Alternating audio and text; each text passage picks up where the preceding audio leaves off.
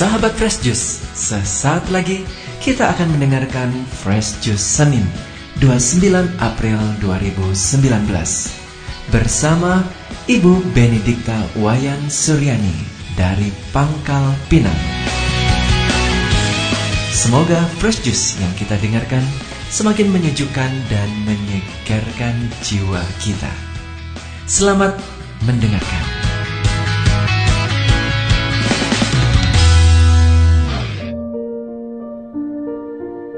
Halo, selamat pagi para sahabat Fresh yang terkasih.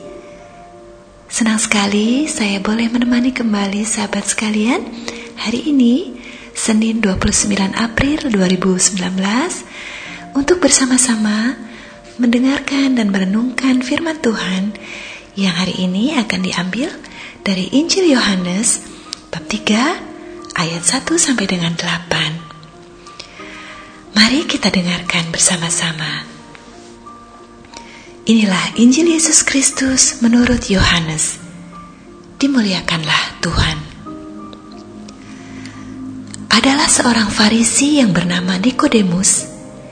Ia seorang pemimpin agama Yahudi.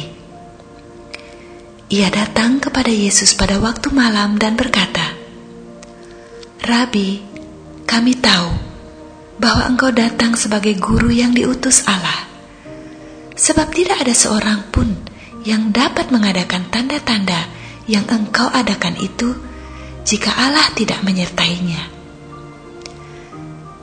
Yesus menjawab, katanya, Aku berkata kepadamu, sesungguhnya jika seorang tidak dilahirkan kembali, ia tidak dapat melihat kerajaan Allah. Kata Nikodemus kepadanya, Bagaimana mungkin seorang dilahirkan kalau ia sudah tua? Dapatkah ia masuk kembali ke dalam rahim ibunya dan dilahirkan kembali? Jawab Yesus, Aku berkata kepadamu, sesungguhnya jika seorang tidak dilahirkan dari air dan roh, ia tidak dapat masuk ke dalam kerajaan Allah. Apa yang dilahirkan dari daging adalah daging, dan apa yang dilahirkan dari roh adalah roh. Janganlah engkau heran, karena aku berkata kepadamu, kamu harus dilahirkan kembali. Angin bertiup ke mana ia mau, engkau mendengar bunyinya. Tetapi engkau tidak tahu dari mana ia datang atau ke mana ia pergi. Demikianlah halnya dengan tiap-tiap orang yang lahir dari roh. Demikianlah Injil Tuhan. Terpujilah Kristus.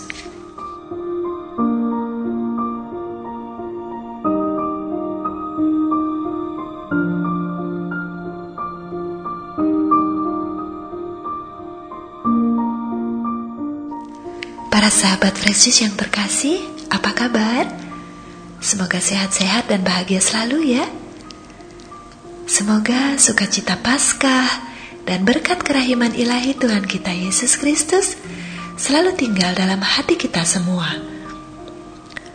Hari ini adalah juga hari peringatan wajib Santa Katarina dari Siena, seorang biarawati ordo ketiga Dominikan dan juga pujangga gereja. Yang kalau sahabat sekalian ingat, nama beliau selalu disebut dalam litani para kudus. Selamat berpesta nama bagi yang berlindung dalam doa-doa Santa Katarina. Semoga makin dimampukan untuk meneladan keutamaan hidup beliau. Para sahabat Yesus yang terkasih, kita juga sudah mendengar percakapan Nikodemus, seorang Farisi, ahli agama Yahudi, yang datang kepada Yesus meski malam-malam dan sembunyi-sembunyi, yang akhirnya mendapatkan pencerahan tentang kelahiran baru di dalam roh. Saya jadi teringat sewaktu misa malam pasca di paroki kami yang lalu, gereja menyambut 13 orang baptisan dewasa baru yang beberapa di antaranya adalah lansia. Kami ikut gembira dan menyelamati para baptisan baru itu beserta keluarganya, terutama putra-putri mereka yang sudah lebih dahulu menjadi Katolik.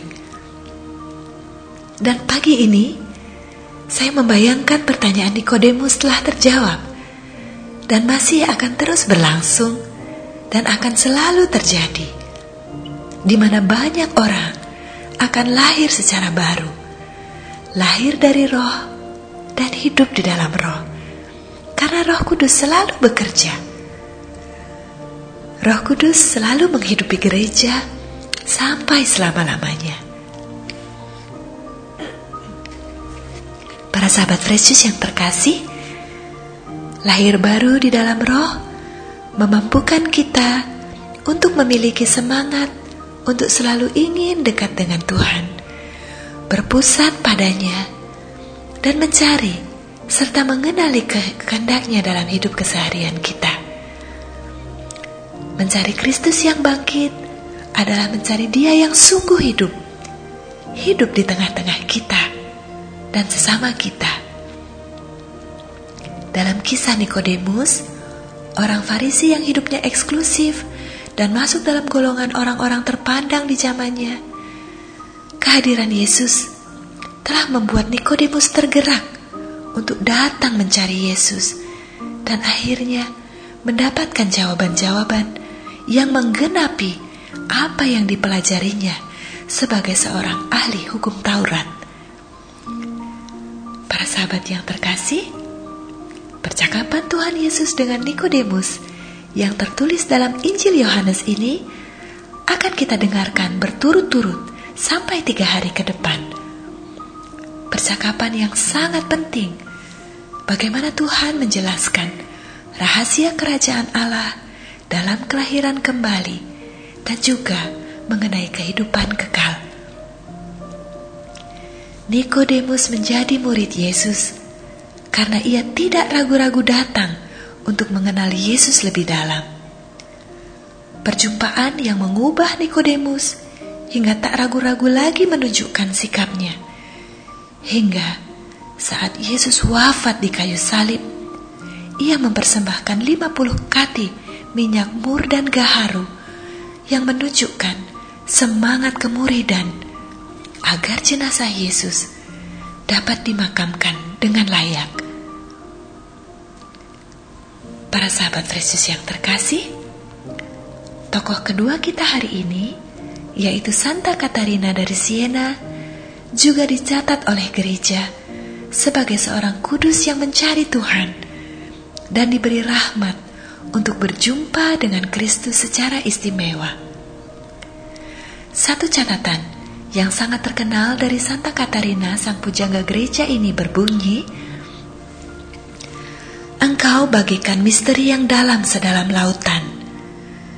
Semakin aku mencari, semakin aku menemukan. Dan semakin aku menemukan, semakin aku mencari engkau. Tetapi aku tidak akan pernah merasa puas. Apa yang aku terima menjadikanku semakin merindukannya. Apabila engkau mengisi jiwaku, rasa laparku semakin bertambah, menjadikanku semakin kelaparan akan terangmu. Santa Katarina sangat terkenal karena diberi karunia penglihatan berjumpa dengan Tuhan Yesus dan Bunda Maria dan dipakai Tuhan untuk mengungkapkan keagungan gereja sebagai mempelai kudus Allah. Para sahabat yang sangat dikasihi Tuhan, lalu bagaimanakah dengan kita?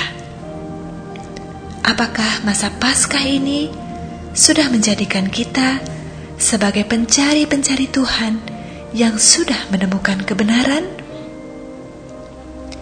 Apakah kita sudah cukup terbuka untuk mendengarkan Tuhan memberitahukan kehendaknya dalam hidup kita? Atau apakah kita kemudian menjadi stagnan dalam posisi merasa sudah cukup mengerti dan tidak mencari lebih dalam lagi yang membuat hidup rohani kita justru berhenti berkembang?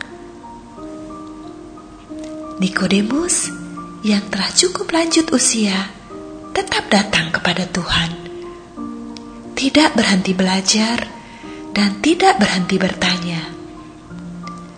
Santa Katarina dari Siena terus-menerus mencari Yesus hingga kepadanya dipercayakan hal-hal besar bagi perkembangan gereja.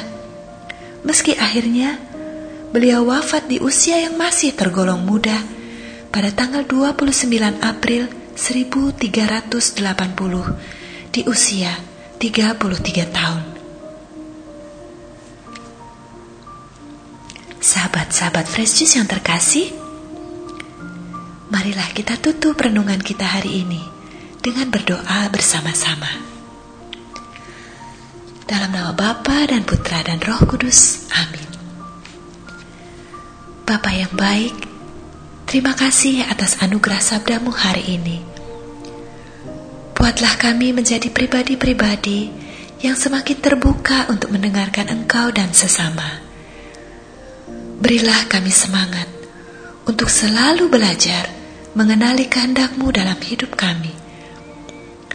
Berilah kami hati yang selalu baru untuk hidup di dalam roh dan bukan di dalam daging, sehingga hati kami makin dipenuhi oleh semangat cinta kasih dan kerelaan untuk berkorban. Meneladan para pendahulu kami yang hidupnya berkenan di hadapanmu. Kami mohon semuanya dalam nama Yesus Kristus yang telah bangkit dengan jaya. Dialah Tuhan dan pengantara kami, kini dan sepanjang segala masa. Amin. Santa Katarina dari Siena, doakanlah kami. Amin. Dalam nama Bapa dan Putra dan Roh Kudus. Amin.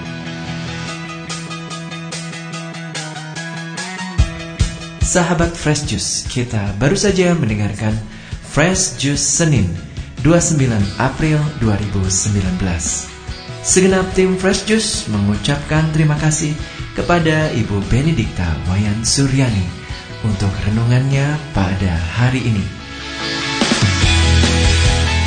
Sampai berjumpa kembali dalam Fresh Juice edisi selanjutnya. Tetaplah mengucap syukur dan salam Fresh Juice.